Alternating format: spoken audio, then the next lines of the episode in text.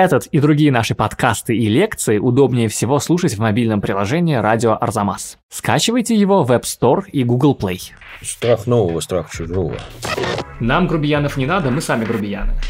Там какие-то лебеди на обложке, там какие-то рыбки. Он устраивает шоу в живописи, а Дягилев делает шоу на сцене. И он существует именно как великий Янус. Здравствуйте! Вы слушаете подкаст «Зачем я это увидел?» Это подкаст об искусстве и лучших выставках, который Арзамас делает совместно с Unicredit Private Banking. Меня зовут Кирилл Головастиков. Я редактор проекта «Арзамас». Мой собеседник э, сегодня и всегда в этом подкасте – это Илья Доронченков, заместитель директора Пушкинского музея по научной работе, а также профессор Европейского университета в Санкт-Петербурге. Здравствуйте, Илья Аскольдович. Привет, Кирилл. Здравствуйте. Рад с вами говорить в необычных, хотя не то чтобы новых для нас условиях. Давайте я сразу скажу нашим слушателям, что мы сейчас находимся в разных комнатах, не в одной студии и довольно я бы сказал, далеко друг от друга. Вы находитесь в профессиональной студии подкастовой.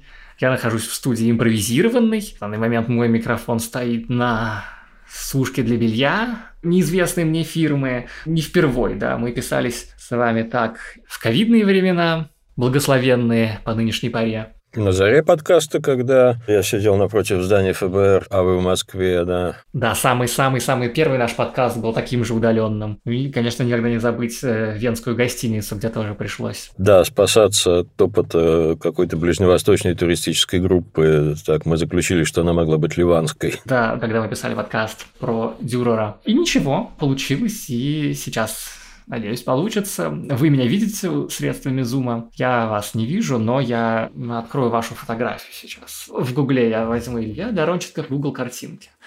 И буду вспоминать. Теперь давайте перейдем к, собственно, теме нашего сегодняшнего выпуска. Мы сегодня говорим о русском модерне, о тех людях, которые его создавали, о тех институциях, которые его создавали, в частности, журналах, и, в частности, организации «Мир искусства» и журнале «Мир искусства», который был создан усилиями э, великого русского импресарио, продюсера, как сейчас говорят, Сергея Дягилева. Выставка про Дягилева открылась в Новой Третьяковке в Москве. Также в Москве есть выставка про журналы русского модерна или журналы Серебряного века, который идет э, в доме Остроухова, принадлежащем Государственному литературному музею. Выставка называется «От мира искусства к Аполлону. Журналы личной свободы». Давайте еще одно откровение для наших слушателей. Так вышло, что вы эти выставки видели, я эти выставки не видел, поэтому я буду в плане любопытствующей, принимающей стороны. Давайте поговорим просто о том, что представлено, ну, прежде всего, на Дягилевской выставке. Расскажите мне, пожалуйста, а я попытаюсь представить, ну, я все-таки видел фотографии, которые вы мне любезно прислали в Телеграм, и видел что-то, что другие пользователи интернета выложили с этой выставки. Давайте начнем с того, что Сергею Павловичу Дягилеву 150 лет. И вы его назвали импресарио, что совершенно верно но я бы его назвал куратором, да, первым русским куратором. Нам приходилось вспоминать о роли Сергея Дягилева в нашей культуре. Но, честно говоря, Дягилева много не бывает, э, особенно в такие времена, как сейчас, потому что это человек, для которого наша культура была двуликим Янусом. Он очень рано понял, что страна, в которой он живет, и культура, которой он принадлежит, в общем, провинциализируется и замыкается в своем таком большом, обширном болоте от западной губернии Российской империи вплоть до восходящего солнца Тихого океана. Мы довольны собой, у нас есть искусство, у нас есть музыка, у нас есть литература, ну вот, как говорилось в сказке про мальчиша и мальчиша, все хорошо, да что-то нехорошо. Ну вот, страх нового, страх чужого. Вот что он хорошо ощущал. Вы имеете в виду, что он не сам ощущал его, да, а что ощущал этот страх чужого в нашей отечественной культуре? Он ощущал этот страх чужого в нашей культуре. А сам он не боялся? Я думаю, сначала побаивался. Но все-таки он был очень дерзкий человек, наглый по-своему. И то, что называется пассионарный. А вот второе его лицо – это было желание, безусловно, показать нашу культуру там, прославить ее и таким образом столкнуть ее с самыми современными явлениями западной культуры, французской, скандинавской, английской, Это вот парадоксальный человек, националист-космополит. Потому что цель его была, в общем, отчетливо сформулирована выразить свое родное, кровное национализм крови, как писалось в одной из статей. Я подозреваю, что пером его в этот момент водил Дмитрий Философов, его родственник и близкий друг. Но статья была подписана Дягилевым, поэтому я думаю, что он согласился бы с этим определением. Да, выразить наше национальное, то, что у нас в крови, языком, на котором говорят передовые народы Европы, Франции прежде всего. И Поначалу он пытался добиться решения этой своей цели, прославить русское искусство и одновременно открыть ему форточку, чтобы свежий ветер его обдувал с запада. Добивался на площадке выставочных залов. Он привозил к нам современную западноевропейскую живопись, и в конечном счете он вывез э, на свет Божий русское искусство в 1906 году в осеннем салоне в Париже. Он провел огромную ретроспективу нашей живописи, и, собственно, эта выставка стала моделью для всех таких мегаэкспозиций нашей страны, от иконописи до современности, с прилично представленным XVIII веком, так, с подкрученным фитильком у передвижников, их поменьше, естественно, Дягилев их не сильно любил, хотя понимал. На рубеже 19-20 веков Сергей Дягилев привозил в Петербург английских и немецких акварелистов, художников Скандинавии, а финских художников показывал одновременно с их русскими молодыми коллегами Серовым, Врубелем, Левитаном и другими. Затем Дягилев занялся изысканиями в истории русского искусства и делал, например, выставку портрета 17-18 веков. А в 1906 году в Париже в Гран-Пале представил два века русской живописи и скульптуры, от икон до Бенуа и Бакста. Выставка стала большим китом. И вот после того, как стало понятно, что французы с удовольствием на нас посмотрели, но сказали, ну да, это такие ребята, хорошо у нас учились, смотрели на нас, ну молодцы, возьмите с полки пирожок. Видимо, где-то там он начал понимать, что вот на этом поле он достиг предела. И он не тот локомотив, что вытащит русскую живопись за волосы.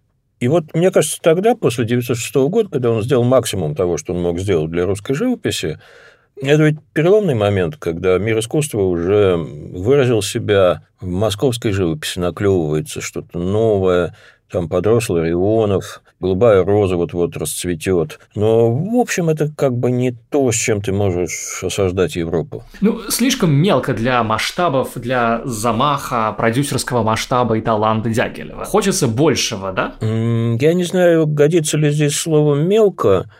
Это пока не оформлено, не отчетливо. Это попытки. И он через какое-то время, у него уже роман с театром давно тянется.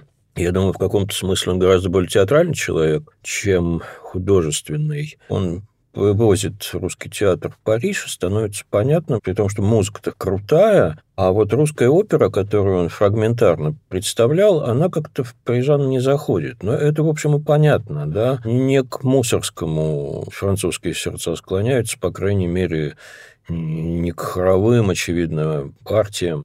Ему мало нужно, чтобы понять.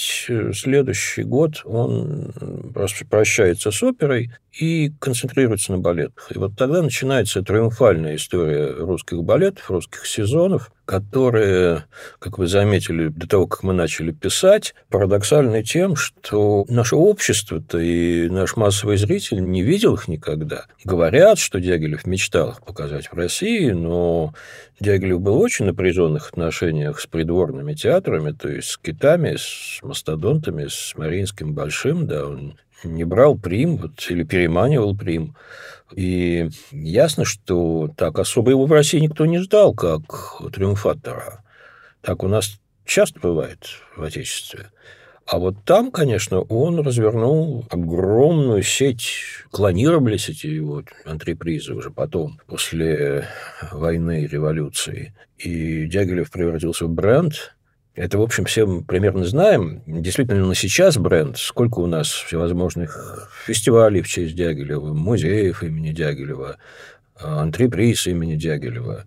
Это наш такой же бренд, как Малевич, Гагарин. И абсолютно с вами согласен. Я думал об этом сегодня, когда готовился к записи. Чувствую некоторую проблему нашего сегодняшнего подкаста в том, что я вот уже давно работаю на сайте Арзамас, просветительском, про русскую культуру и разную культуру. Я слишком много и хорошо, может быть, знаю что-то про Дягилева. Я, если надо, я сам могу на 5 минут что-то про него рассказать, да. В этом плане я вот, не находясь в Москве, не могу четко себе представить с каким багажом на выставку про Дягилева в главный русский музей идет ногами, ну, просто зритель, который слышал слово, но идет скорее потому, что вот новая выставка, а не потому, что он хотел бы уточнить свои представления о специфике э, импорта русского модерна в Западную Европу просто потому, что ему надо как-то провести субботу этому зрителю или зрительнице. Вот, Кирилл, я думаю, мы поэтому и говорим то, что каждому из нас с вами уже представляется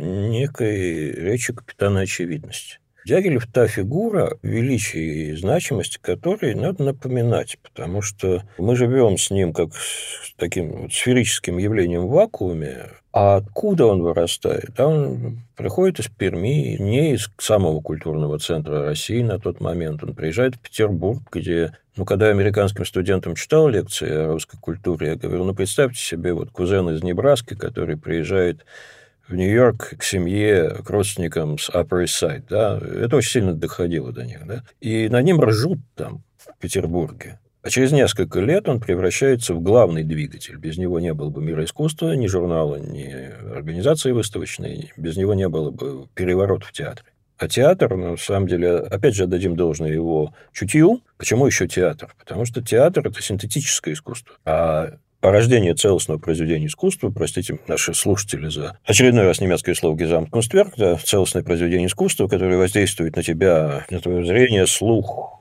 нюх, там, что угодно, и при этом этот комплексное воздействие не просто тебя тешит, почесывает, ласкает, гладит, или, наоборот, нервирует, оно как бы тебя собирает вместе и преображает. Оно подчиняет, подчиняет тебя, и преображает.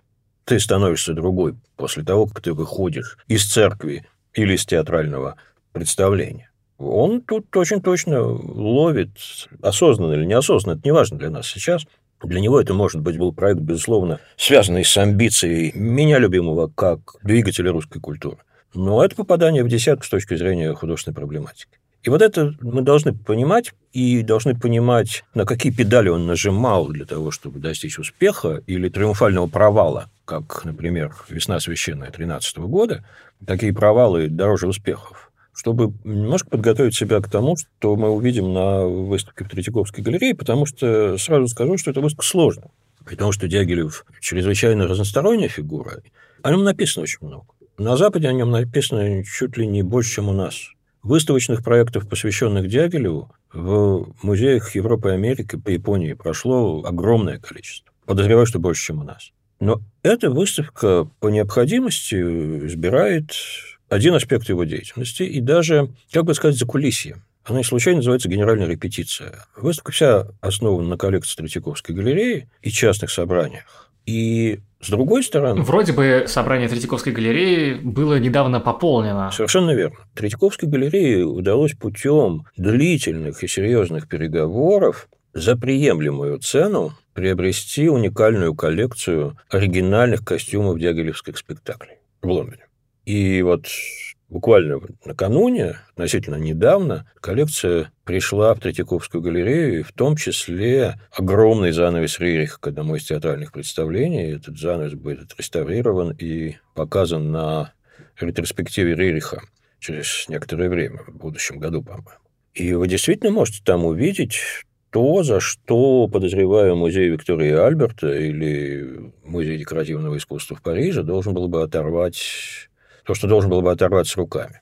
Это костюмы, ну, например, оригинальный костюм девушки, участвующей в ритуале «Весны священной» к первой постановке Стравинска. Или костюм для соловья, сделанный по эскизам Андрея Матис. В общем, там для любителей вот таких культовых театральных объектов много очень вкусного. Повторюсь, оригинальные костюмы диагилевских спектаклей с 13 года и дальше в отличной сохранности.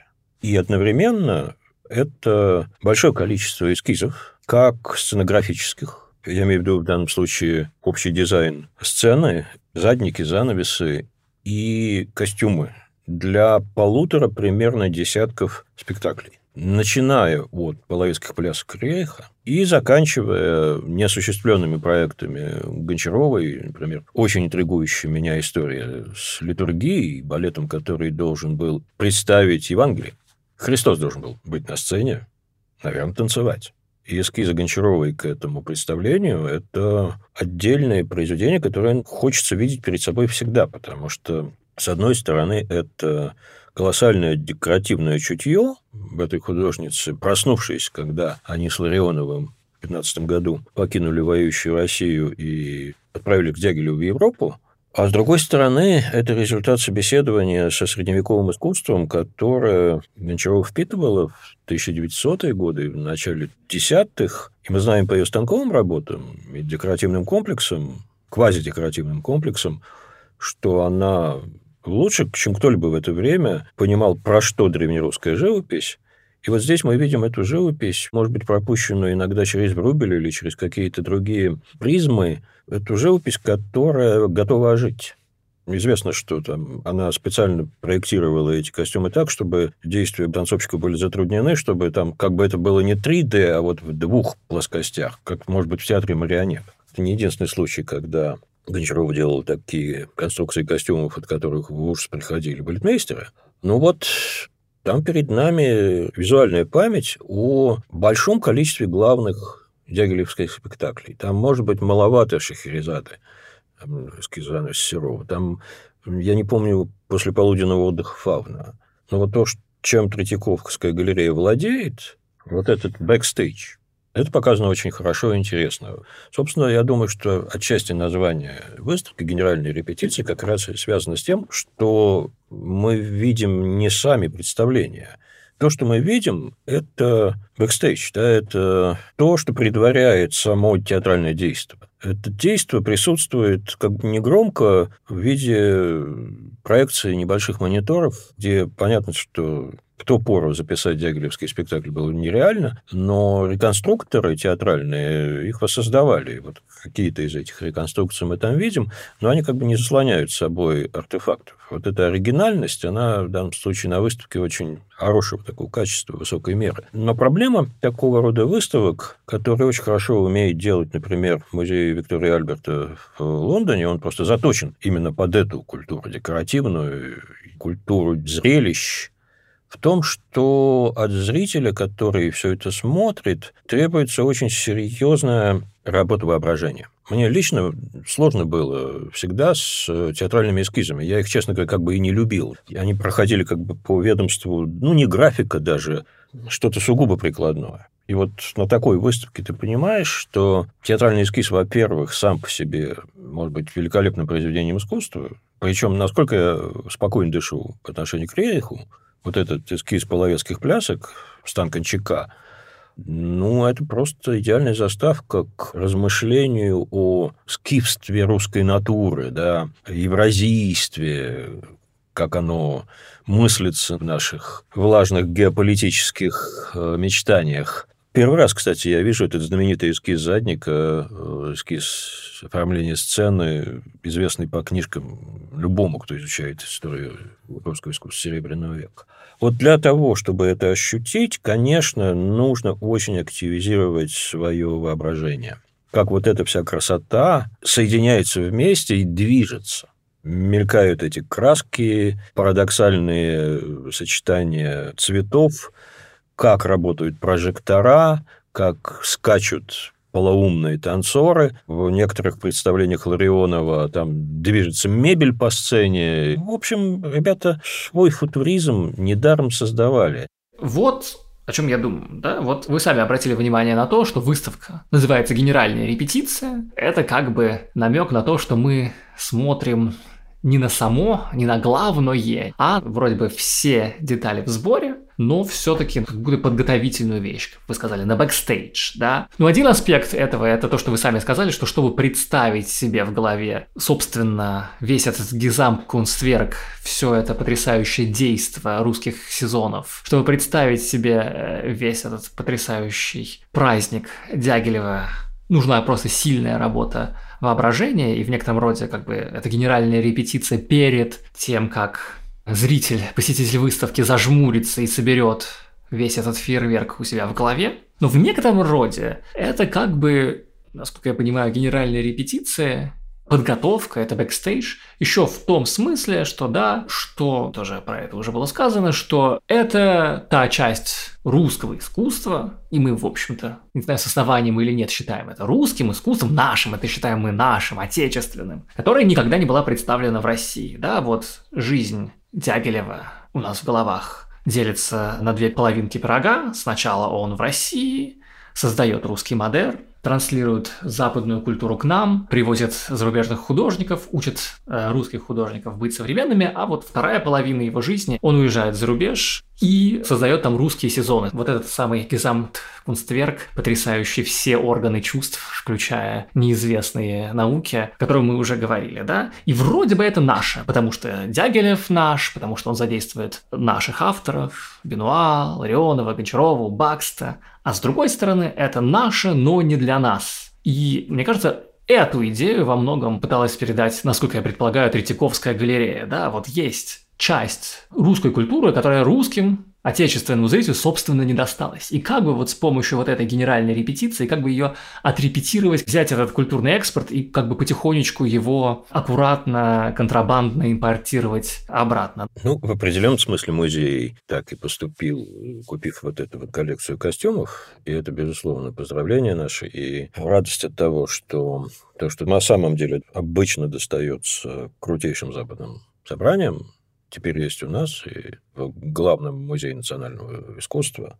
Я не думаю, что кураторы ставили перед собой именно такую вот задачу. Она, я думаю, была по-музейному более спокойно показать вот эти вот очень редко демонстрируемые произведения очень высокого качества. Я в данном случае имею в виду сейчас даже не балетные э, одежды, а, в общем, эскизы театральные, выстроенные в последовательности фотографии из коллекции вдовы Ларионова.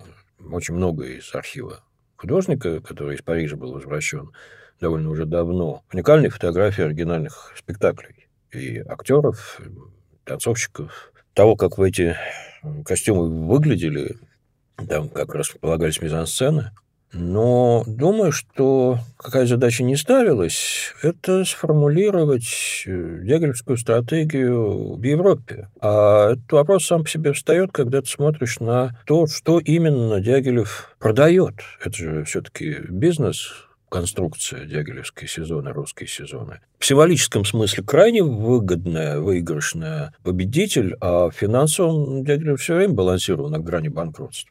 Но смотрите, Успех, я думаю, его был хорошо рассчитан вот по какой причине. Давайте посмотрим, с чего он начинал. Этого спектакля нет в Третьяковской галерее, очевидно, что просто нет в собрании. Это известный всякому, кто читал книги о журнале «Мир искусства» и «Общество мир искусства», один из заходных таких спектаклей первого сезона – это «Павильон Армиды» на музыку Черепнина по новелле Теофиля Готье, который оформлял Александр Бенуа.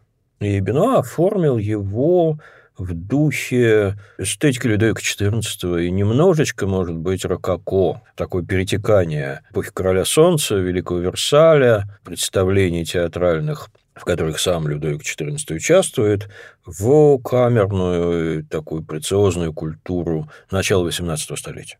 Винуа был великий знаток и коннессер, ценитель этой скурильной, как они говорили, культуры. И что вы думаете? Французская критика поаплодировала, сказала, да, да, да, узнаем, узнаем нас, это мы. Молодцы, молодцы, ребята, гладим вас по головке, вы русские хорошо усвоили французские уроки. Ну и что? И вот если бы не половецкие пляски, которые порвали французского слушателя, зрителя, с их бешеным ритмом, с бешеной экспрессией танца, я думаю, такого успеха бы не было. дальше давайте смотреть, на чем играет Дягилев. Дягилев играет на экзотизме. Вообще французская публика, начиная как минимум с похода Наполеона в Египет, с поездки Делакруа в Алжир, любит, ценит воображаемый Восток. Вот на Востоке можно то, что очень хочется дома, но нельзя. Гарем, например. Восток как бы он другой. Делакруа пишет, вот там, там, в арабах я и увидел настоящих греков. То есть они свободны, они телесно свободны. Их телесная свобода – это воплощение их духовной независимости. Они в красивые свободные костюмы одеты. Ими повелевают природные страсти. Ну, читайте пушкинских цыган или байронические поэмы. Безусловно, это фиктивный Восток. Но вот к такому Востоку французский зритель привык и расширяется этот Восток к началу 20 века туда, в разные места. Там тебе и Чио-Чио-Сан, там тебе и сиамский балет, таиландский, Индия, естественно, и Черная Африка. Но вот на этой карте есть слепое пятно – это Россия. Россия, которая, в общем, начиная с Петра Великого, себя все время норовит подать как европейскую страну, а Франция эту европейскость покупать, в общем, не очень хочет. И даже на уровне... Потому что зачем? Это как в Тул со своим самоваром, да? Ну, в общем, сами да, европейцы. Потом... Нам грубиянов не надо, мы сами грубияны.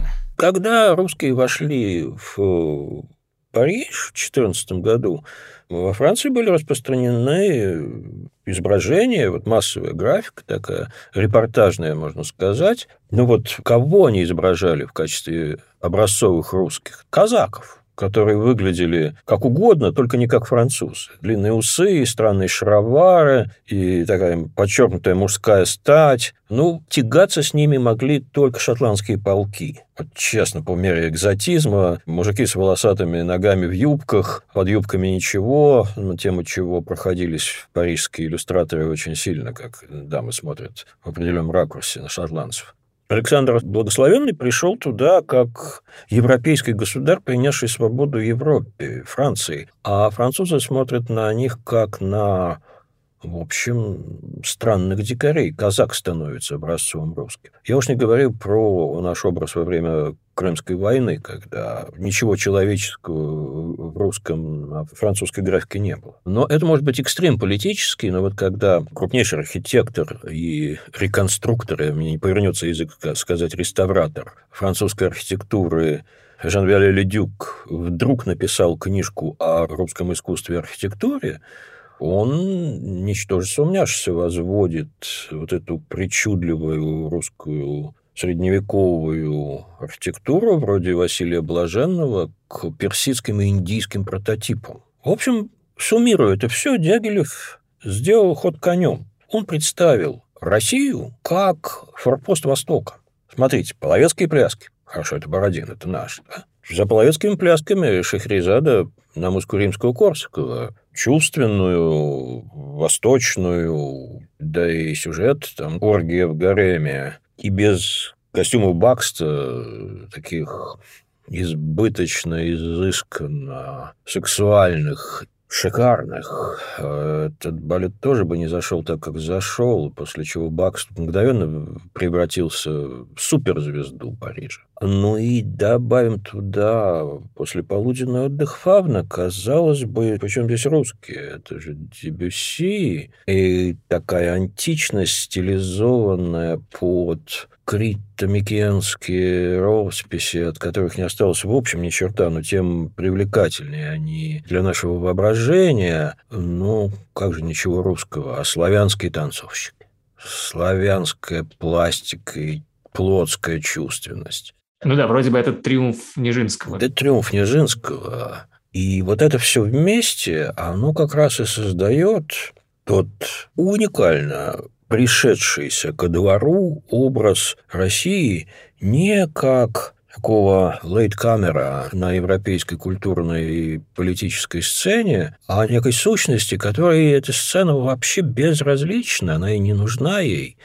Восток иррациональный, нерасчленимый, самовольный, дикострастный, разносящий все вокруг себя, в общем, все как мы любим, про себя думать. Я думаю, что вот тут Дягилев великолепно ответил ожиданиям парижской публики. Он попал в этот нерв ориентализма и заполнил там очень существенную отсутствующую нишу. То есть, смотрите, какой парадокс вы тут рисуете. Я очень люблю такого рода парадоксы. Для нас Дягилев первый европеец. Вот он создает мир искусства создает русский модерн. Вот есть модерн австрийский, бельгийский, а вот испанский. Везде есть модерн, да, ар-нуво. А вот есть русский модерн. Мы такая же часть Европы, как и все. Нас интересуют те же самые проблемы, какие интересуют людей в Лондоне. Вот как бы нам украсить вонючую неприглядную действительность вот этим прекрасным узором, вот этим прекрасным бытом, вот этим восхитительным орнаментом, ручным отношением ко всему в этом новом конвейерном мире.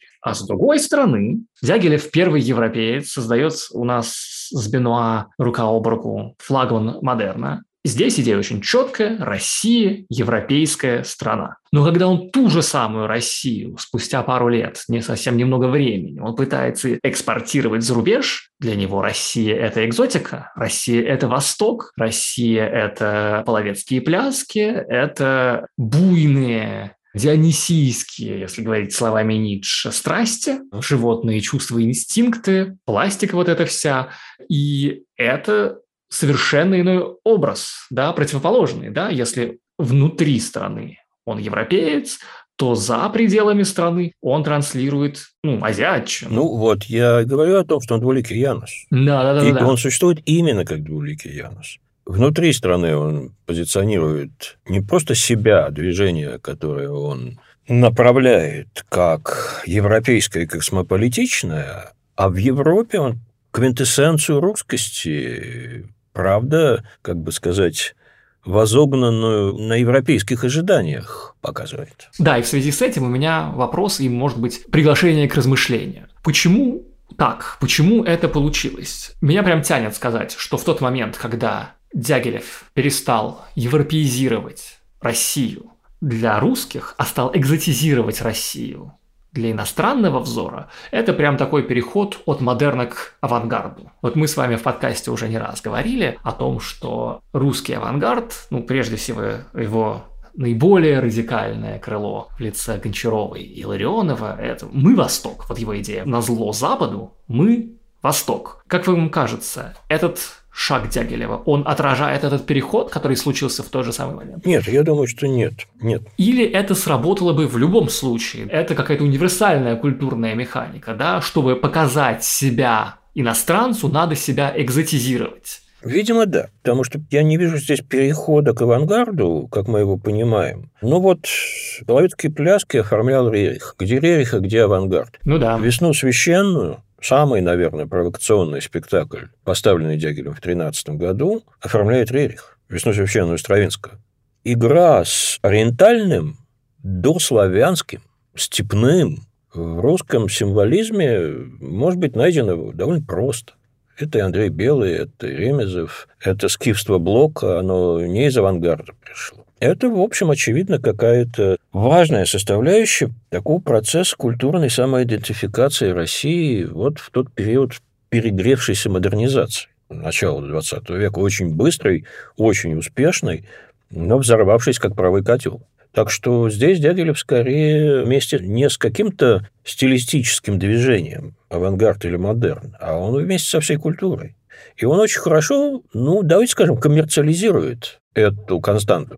Да, я как раз хотел к этому сказать, что если да, вы говорите про, там, не знаю, Блока и Соловьева и прочих теоретиков русской азиатчины, для них же это ну, такая как бы большая философская проблема. Это важная мысль, от которой зависит идентификация страны, жизнь народа. Для Дягилева вот эта азиатчина – это не поиск внутреннего фавна в себе, не супер важное философское изыскание, а это праздник. Абсолютно, абсолютно. Но вот смотрите, опять же, давайте вернемся в Третьяковку. Какие балеты мы там видим? Материалы каких балетов? «Золотой петушок», «Свадебка», э, «Весна священная». Это, в общем, славянство Русь. Песня Соловья, Синий Бог – это Дальний Восток, который тоже наш. Мы авангард этого Востока, и под этим подписались бы, я думаю, и, и Белый, и Блок, Ларионов. В общем, там список богатый можно открывать да, подписантов. Так что да, в Дягилевской антрепризе европейская очень быстро слиняла. Европейским была культура балета. И я сейчас не помню, кто из критиков французских, и не могу детально вам точно воспроизвести цитату, но речь шла о том, что с филигранной европейской тонкостью и точностью русский балет создает ощущение безумной, безграничной варварской стихии. Вот этот критик очень хорошо уловил внутреннее движущее противоречие такого феномена, как русский балет. Слушайте, ну здесь я вот ничего не знаю про балет, но я читал такое. Ну что такое русский балет для нас, для внутреннего потребления? Это «Лебединое озеро». И когда мы говорим, что русский балет славен на весь мир, мы представляем себе вот это вот, да, триумфальное шествие условного Лебединого озера, там, я не знаю, чего еще, Щелкунчика по миру. Но ведь в реальности русский балет, который впервые стал экспортным, это вот не балет Пятипы, да, не балет, который существовал предыдущие, там, сколько, 50 лет до Дягилева. Ну, то есть, да, это не э, балет Чайковского, да. Обратите внимание, что с Чайковским Сергей Павлович не играет здесь, на этой площадке. Чайковского тут нету. Вот как будто бы, да, иностранцы восприняли русский балет как явление, начиная с Дягилева, и для них он как бы изначально был диким, восточным, и они понимали, что это... Ну, ну да, не то, что творится на сцене Большого театра э, «Танец маленьких лебедей». Да, да, да, да, да, да. Они понимали, что это люди тоже танцуют, но они были в шоке от того, как эти русские делают это, ну, по-другому. Но опять же, я не специалист, это то, что я где-то читал. Давайте не забудем еще какое обстоятельство, которое для современников, знакомых и с французской сценой, и с русской, как, например, Яков Тугенхольд, было очень ощутимо это роль художников в спектакле. Французский театр того времени был обременен огромным количеством разных э, сложных сценических конструкций, поворотных механизмов. А это все строилось по серьезу, реалистично. Это требовало огромных технических усилий и финансовых затрат. Дягилевская антреприза показала, что, простите, дендрофикальным методом с помощью раскрашенной холстины создается колористическая феерия, Дело же не в том, какой гениальный танцор Нижинский или какие великие Павловы Корсавина. Они не были бы столь эффектны, если бы их пластику, их танец не поддерживала сценография. А вот сценография как раз была революционной. Не надо было до деталей выписывать теремок или избу. Нужно было набросать это все двумя-тремя мазками. Действительно, не заморачиваться с гипсовыми какими-то имитациями архитектуры, не вышивать эту боярскую шубу так, как, словно она пришла из оружейной палаты. Нужно создать обобщенный колористический образ, очень интенсивный, гротескный, и привести все это в движение. И вот э, когда, например, сезоны 2010 года сопровождались выставкой русских художников, работавших для театра, вот тогда Тугенхоль как раз сказал, вот это наше. Мы не искусство начинателей, мы не искусство одиноких гениев, мы искусство синтеза русские, мы завершители, мы создатели вот этой целостности. Тут он опять же сел на любимого конька Достоевского, просто цитируя его. Да, мы путешествуем по всем землям. И мы забираем везде, где мы находим то, что нужно нам. Мы синтетики. Яков Тукенхольд, критик, который статью в журнале «Аполлон» про дягилевские русские сезоны в Париже завершал словами «Русское искусство начинает воздавать Западу за то, что оно взяло у него в ряде веков. Но не будем самообольщаться, это новое положение обязывает еще больше, чем прежнее». Оставим эту мифологию в покое, но не случайно все-таки эта выставка не в Музее театрального искусства, а в Национальном музее живописи, изобразительных искусств. Это форма живописи, которая, к сожалению, умирает. Гончарова написал огромные декорации, по ее эскизам сделали великолепные костюмы. Это станцевали, это движущаяся картина.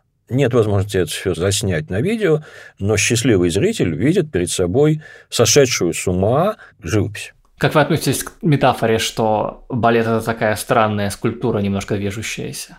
Ну, вот примерно к этой метафоре мы подошли только с другой стороны, да, не с точки зрения пластики, а с точки зрения движения цвета и света. Да? Не забудем, что там все-таки освещение огромную роль играет, меняющееся, да, динамичное. И вот тут-то, конечно, понятно, что Дягилев нашел Ларионове Гончаровой. То, что не мог найти Бенуа и Рерих. Объясните. Получается, по вашей мысли, Бенуа и Рерих, эти деятели модерна, арнуво, мир искусничества, как угодно назовите. Они очень привязаны к узнаваемой форме, да. Вот Бенуа – реконструктор культуры Людовика Солнца и Рококо.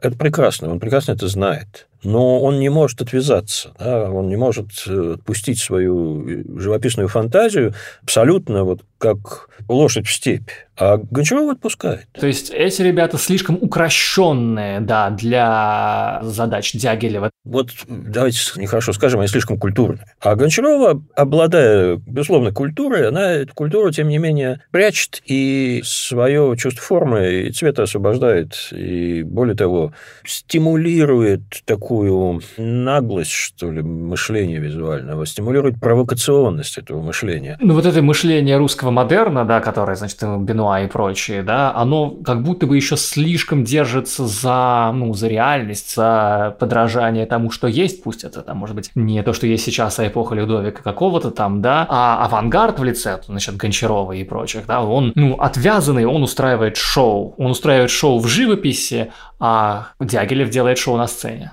Безусловно, это шоу. Это праздник для глаза, но праздник такой опасный, потому что все-таки в мюзикле, который тоже есть шоу, вам не грозят тем, что вот это сейчас выплеснется в зал и к чертовой матери сметет всю вашу старушку Европу. Давайте, может быть, немножко отойдем назад во времени, к тому моменту, когда Дягилев еще был в России, создавал русский модерн, как мы уже неоднократно сказали, и создавал он его за счет выставочной деятельности, но и журнальной деятельности, тоже журнала «Мира искусства». У нас в этом выпуске есть еще вторая выставка, которой мы еще не сказали почти ни слова. Выставка о журналах Серебряного века, о журналах русского модерна. Выставка в Гослит-музее в Доме Остроухова в Москве. Выставка в Доме Остроухова требует от зрителя не меньшей фантазии, чем выставка в Третьяковской галерее. Там может быть еще сложнее, потому что выставка визуализирует интеллектуальный процесс. Вот русский Серебряный век, он сконструирован в очень большой степени на вербальной основе. Новой эстетики, которая очень болезненно вторгалась в довольно костную русскую читающую среду, привыкшую к Льву Николаевичу Толстому с его пафосным поучением, к Федору Михайловичу Достоевскому, к русским народникам, к гражданской скорби. И на фоне всего этого приходят Мережковский, Сгипиус и Брюсов с Сологубом. Ну, знаете, это провокация, это покушение на устой и скрепы. И вот для этой новой эстетики, для нового словесного и визуального языка очень важны были каналы, как это все доходит вокруг чего сплачиваются молодежь, узнающая вот в этих нескольких странных людях своих. И вот тут колоссальную роль в формировании русской культуры этого времени играют журналы. И эти журналы, как правило, литературно слэш-художественные. И вот тут визуальный компонент очень важен. Да? Когда ты берешь в руки журнал «Мир искусства», вот его явно, как в стихотворении Маяковского, да, берут как бритву, берут как ежа, старшее поколение, потому что он вопиющий эстетский он наглый эстетский, да, там какие-то лебеди на обложке, там какие-то рыбки, эмблема, широченные поля, роскошный шрифт, иллюстрации вклеены, их специально в Финляндии печатать. Декадентское искусство в огромном количестве иллюстраций и декадентская словесность. Репрезентировать это все сложно. И я, конечно, должен сказать, что нужно обладать определенным знанием об этой эпохе для того, чтобы выставка в Доме Строхова для тебя зазвучала. Там представлены мир искусства, выходивший с 1998 года по 1904 год, там представлено «Золотое руно», которое выходило в Москве с 1906 по 9 фактически 10 год. Там представлен петербургский журнал «Аполлон», лучший, наверное, русский художественный журнал, выходивший с 1909 по 17. Что сразу надо сказать, что досадно отсутствуют московские весы. Фактически журнал Валерия Брюсова, который был как бы логоцентрическим, но не совсем. Все-таки у этого журнала была ярко выраженная э, политика в области изобразительного искусства, и критика там тоже мимо актуального художества не проходила. И, в общем, мы видим сами журналы, эскизы обложек к ним, увидим портреты людей, которые участвовали в создании этого журнала, шаржи, карикатуры, рукописи, свидетельствующие о становлении и развитии этих журналов, черновики статей. И там ты пытаешься как бы реконструировать, будучи еще в менее выгодном положении, чем зритель Третьяковки, э, где тебе нужно умственным взором представить очень привлекательное театральное действие. Это трудно, но можно. Ты здесь должен умственным взором представить интеллектуальный процесс, материальным выразителем которого были эти журналы. Я, как человек, эти журналы читавший, не раз к ним обращавшийся, я это могу сделать, да, но, в общем, конечно, обычному зрителю здесь нужна серьезная помощь. Ну что, вы хотите сказать, что журналы русского модерна, они не говорят сами за себя, на них неприятно посмотреть просто как на объекты, ведь модерн же вроде бы вся его идеология в том, что он всюду проникающий, он и в живописи, и в скульптуре, и в ложке, которые ты ешь, и в книге, которую ты держишь переплете этой книги в том числе, или в титульном листе, и в полях, да и в шрифте. Вот какая штука. Мы сейчас, в общем, эти журналы более или менее можем полистать в интернете. Не все, не сто процентов, но если ты правда не лезешь за текстом, а изучаешь время или хочешь его понять, но ничто не заменит возможность подержать этот журнал в руках. В большинстве библиотек, я думаю, оригиналы уже не выдаются. Если они их отсканировали, то вот иди к монитору и читай на здоровье. А просто руками взять это все, полистать, и вот это вот то, что ты понимаешь кончиками пальцев, и то, что современники понимали. Потому что вот тебе приходит «Русское богатство», народнический журнал, да, это вот книжка с монотонным шрифтом. В первой половине там будет произведение Златовратского, потом будет статья Михайловского, будут рецензии на экономические книги по английскому капитализму или э, русской общине. Картинок не будет никаких. И вот ты получаешь мир искусства, да, или золотое руно, оно просто вопиюще шикарно. Оно всем своим видом отрицает демократическую традицию и вселенскую скорбь русского интеллигента о народе, то да, это революция, это переворот. И этот переворот, конечно, дорого стоил, откровенно говоря. Слушайте, вы так э, говорите о всем этом, и сразу хочется, конечно же, в историчку, в отдел редкой книги, или как он там назывался, а потом, разумеется, в столовую за местными э, пышками. Ну, я наслаждался в библиотеке Академии художеств в Петербурге этим всем. Слушайте, ну, Давайте, вот вы говорите об этой роскоши, давайте все-таки тогда поговорим о том, кто давал деньги на роскошь этих журналов. На «Золотое руно» давал деньги Николай Рябушинский, совершенно отмороженный представитель почтенной староверческой московской семьи, но тоже, в общем, чудивший. Один из Рябушинских заказал тот самый Шехтелевский особняк у Никитских ворот. Самый, наверное, характерный пример модерна на русской почве в архитектуре. Ну, Николай Рябушинский просто даже по сравнению с своими братьями, то есть именно чтобы сравнить с своими братьями, людьми добропорядочными, сторонниками древнего христианства, был паршивой овцой. Он тратил деньги на прополой, он путешествовал по миру, вплоть до Индонезии, менял женщин и, к счастью, в какой-то момент решил спонсировать современное русское искусство – и современный русский художественный журнал. Не, если бы не его миллионы, мы бы, конечно, вот этого всего не имели. Не, мы бы не имели русского авангарда в том виде, в котором мы его знаем. Но это, в общем, не единственная история про финансы, как я понимаю, касающаяся журналов Серебряного века.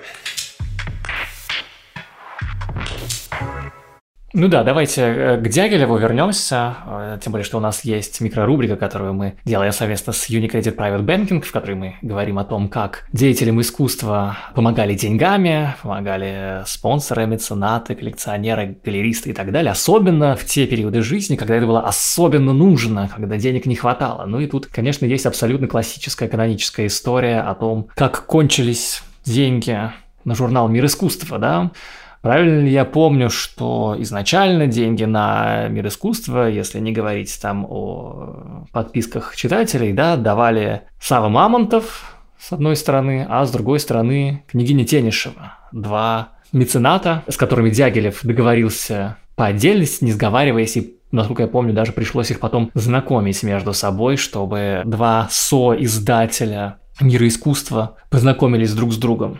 Подписки никогда не купалы эти предприятия. Да, разумеется, да, это все могло быть только небольшой частью бюджета, явно не главной, да. Число подписчиков росло год от года, да, но никакой самоокупаемости речь не шла. Действительно, поначалу, в первый год, средства на издание этого роскошного журнала по русским меркам приходили пополам от княгини Теньшевой, номер один спонсор, и Сава Мамонтова, спонсор номер два. И у них обоих была общая повестка. Они оба были заинтересованы в том, что называется английским выражением Art and Crafts Revival, да, это возрождение искусства ремесел, основанных на крестьянской, квазикрестьянской традиции. Да, на национальных корнях, да, на вот традиционном ремесле.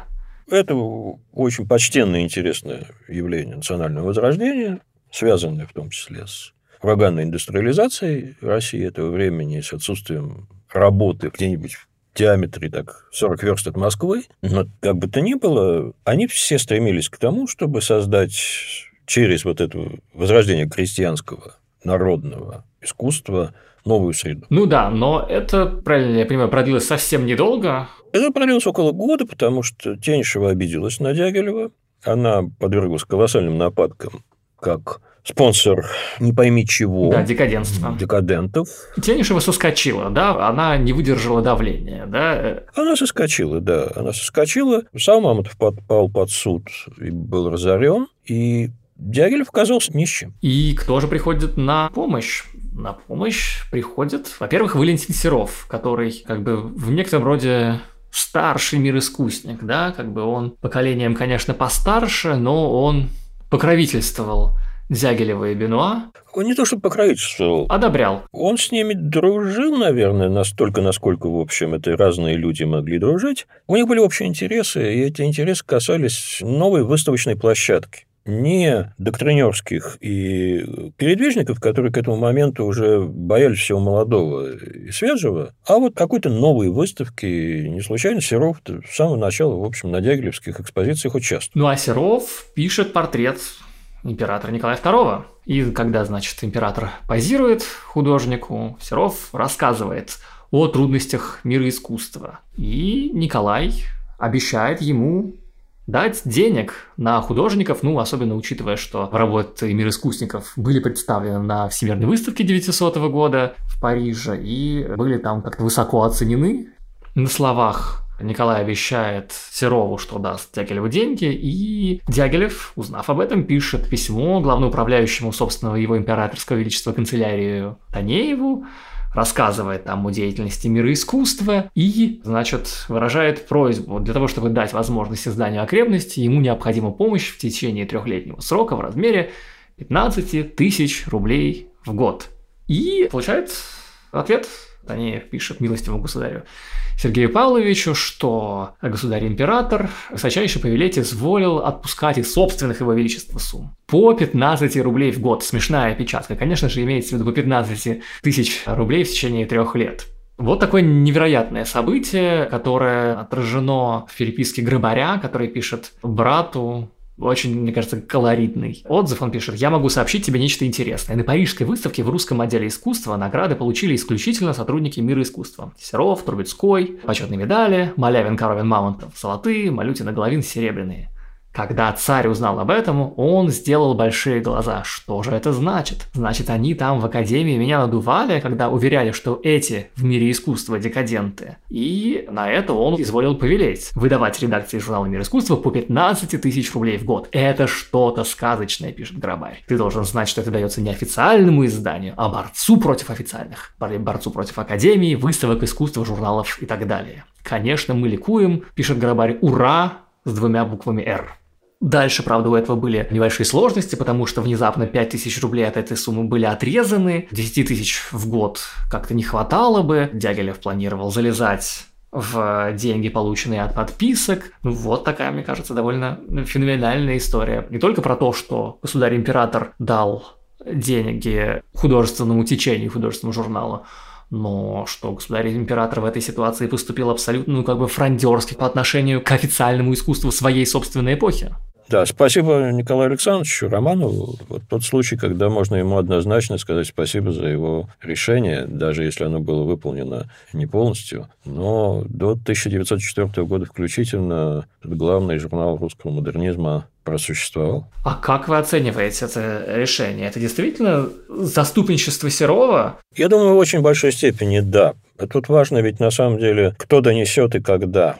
Это ведь был портрет приватный, да, это знаменитый портрет в серой тужурке такой, ну вот тужурки полковника Преображенского полка, по-моему, кем был Николай Романов, без лишних регалий. Очевидно, что во время позирования, наверное, между художником и моделью складываются какие-то отношения, ведь в связи с этим портретом существует знаменитый исторический анекдот о том, как Александр Федоровна говорит художнику, вы знаете, у моего мужа лоб-то повыше, чем вы пишете. Серов говорит, ну, Ваше Величество, вот кисти, пожалуйста, пишите сами.